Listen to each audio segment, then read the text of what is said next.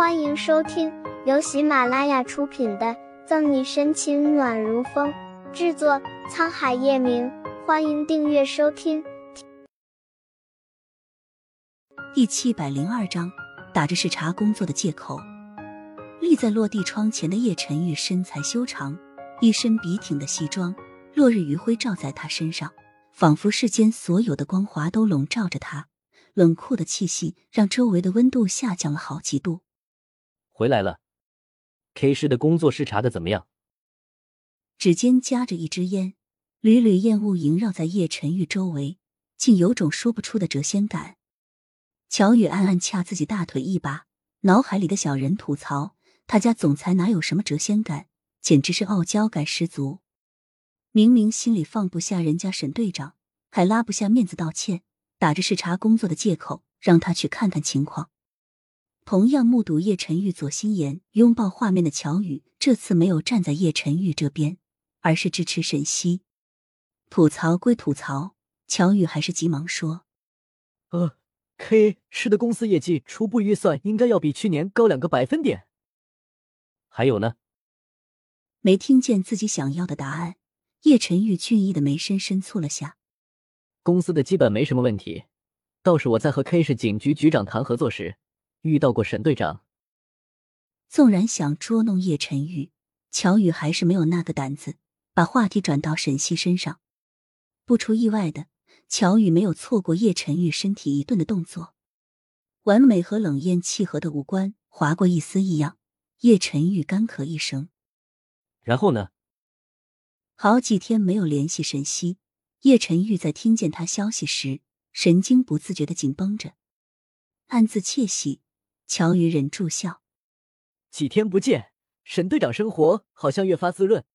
单手一百二十个俯卧撑后端枪打靶还是第一名，而且看得出，学习小组的组员似乎都特别喜欢沈队长，尤其是那个叫欧欧润玉的警察。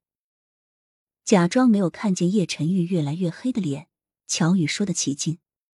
不仅如此，听高局说，欧润玉今天特意等沈队长一起晨跑吃早餐，在别人为难沈队长时，第一时间站出来维护沈队长，甚至够了，我让你去工作，不是让你查这些有的没的。脸阴沉的快要滴出水，叶晨玉径直打断乔宇喋喋不休的话，紧攥着的拳头青筋暴起。好一只小野猫，几天不联系，越发滋润不说，还敢勾搭其他男人。叶晨玉没发现，乔宇却感觉到整个办公室弥漫着酸酸的味道。冷哼一声，叶晨玉掐灭手里的烟，长腿往门外迈去。叶总，您要去哪？乔宇见状跟上。回家。清冷的吐出两个字。叶晨玉进入总裁专用电梯，不给乔宇开口的机会。目送电梯一层层的往下，乔宇抓抓额头。刚刚我的玩笑是不是开的有点大了？乔宇不是担心叶晨玉思虑过度，而是怕什么时候叶晨玉发现今天他说的话，会不会把他炒鱿鱼了？没事的，没事的，反正是春寒小姐逼他的。做着心理安慰，乔宇忐忑的心才慢慢放回肚子里去。没有让司机开车，叶晨玉自己驱车去警局门口待了会儿，才回盛世庄园。外婆，你觉得这个欧润玉怎么样啊？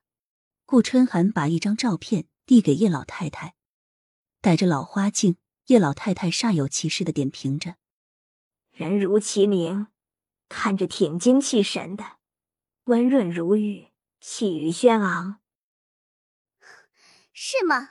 外婆，我觉得也是。重要的是，嫂嫂和他站在一起还很搭配。”听见开门的动静，早就准备好的顾春寒和叶老太太唱起了双簧。见叶晨玉进来，顾春寒的声音更加大的夸张。知道这一老一小唱的什么戏，心情不佳的叶晨玉头疼躁郁，和叶老太太打了声招呼，就准备上楼。表哥，计划失败，顾春寒不甘心，连拖鞋也没来得及穿的，从沙发上蹦下来，朝叶晨玉跑去。表哥，我记得你也认识这个欧润玉是吧？你和我说说他呗。眼镜贼溜溜的打着转，顾春寒笑得春光灿烂，完全不惧叶晨玉犀利冷凝的眼神。